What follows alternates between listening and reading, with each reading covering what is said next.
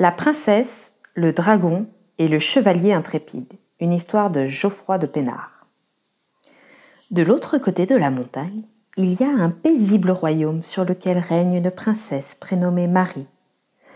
Elle est chargée de faire la classe dans la petite école. Un vieux dragon veille sur elle. Il s'appelle Georges. Aussi loin qu'on s'en souvienne, Georges a été au service de la famille royale. C'est lui qui, chaque jour, avant la classe, allume le petit poêle à charbon de l'école.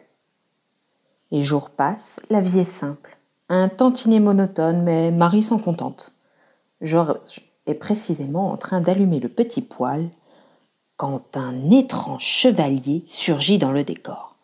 Ah, Flambard, voilà notre dragon. Ma parole, je tombe à pic. Il est en train d'attaquer une école s'exclame le chevalier en fondant sur le malheureux Georges. Mais qu'est-ce que vous faites Arrêtez immédiatement Laissez Georges tranquille Laissez Georges tranquille s'écrie la princesse Marie affolée.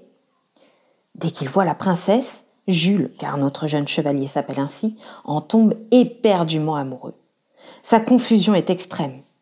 Le, euh, ce dragon, vous le connaissez? Il, il. Ce dragon, c'est Georges, c'est lui qui allume le poêle à charbon. Regardez ce que vous lui avez fait. Heureusement, ça n'a pas l'air trop grave. Si, si, c'est très grave, c'est très très grave. Oui, oui, aïe, aïe, oh, que je souffre se récrie Georges aussitôt. Il lui faudrait de l'arnica, dit la princesse. Il y en a dans la montagne. Oui, très loin dans la montagne, ajoute Georges dans un râle. À ces mots, Jules saute en selle. Princesse, la honte me submerge. Je veux m'amender, sur le champ. Je cours quérir d'énormes quantités d'arnica pour ce. Euh, pour Georges. En avant, flambard Oh là tout doux chevalier, savez-vous au moins comment trouver de l'arnica? Euh. À vrai dire, je ne sais même pas ce que c'est, répond Jules piteusement. C'est bien ce que je pensais, s'énerve la princesse en lui tendant une image de son encyclopédie des plantes. C'est une fleur jaune facile à reconnaître. Formidable, je fonce. Hue, flambard Tenez bon, Georges Et il s'élance au, gâteau, au galop. Attendez crie la princesse. Écoutez, il y a de l'arnica un peu partout dans la montagne, mais surtout, ne prenez pas la route de gauche. Vous vous exposeriez à de graves dangers. Ah s'exclame la princesse dès que Jules est assez loin. Je supporte mal ces chevaliers tout feu tout flamme, agités et énervants. Je parie qu'ils veulent se tromper. Regardons avec les jumelles. Jules arrive devant une pancarte. Voyons ce que m'a dit cette merveilleuse, cette adorable princesse. Elle a parlé de la route de gauche. Hmm. Ici, chemin des braves gens.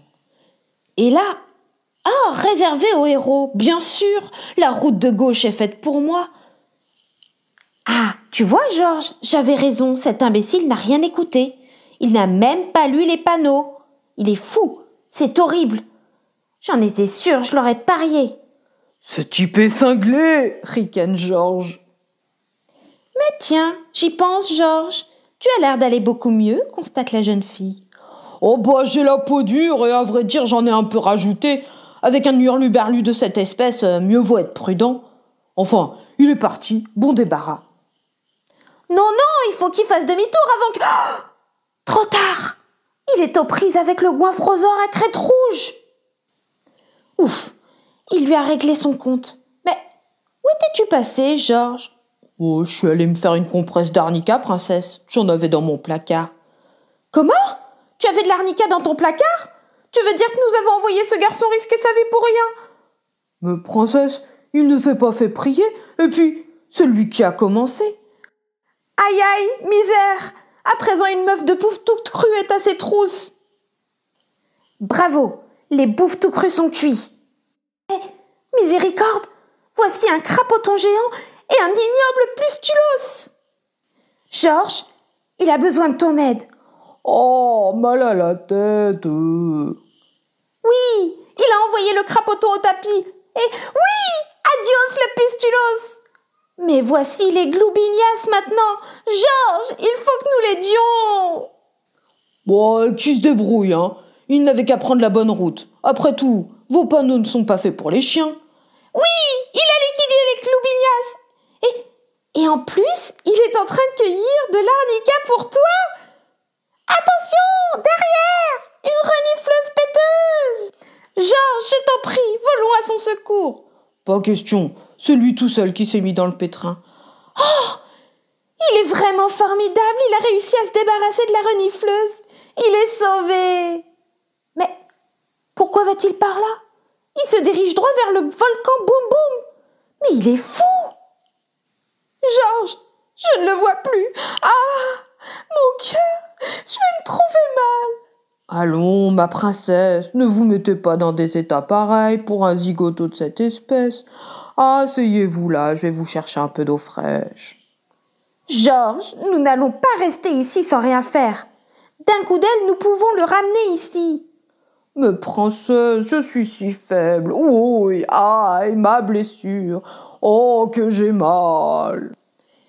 Ça suffit.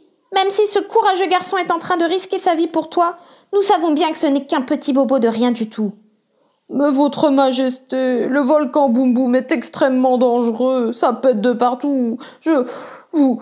C'est de la folie. Justement, allons-y. Et la princesse Marie enfourche le vieux dragon. Alors que contraint et forcé, Georges prend son envol, Jules, le chevalier intrépide, surgit dans un nuage de poussière. Il est en piteux état.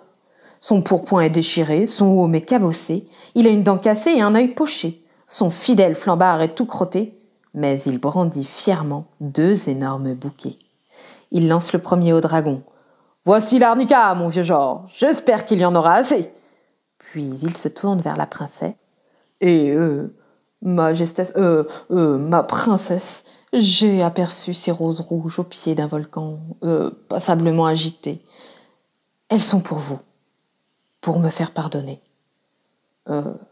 Mon nom est Jules, et je vous aime. Vous êtes fou, Jules répond la princesse charmée. C'est bien ce que je me tue à répéter, hein, grommelle Georges.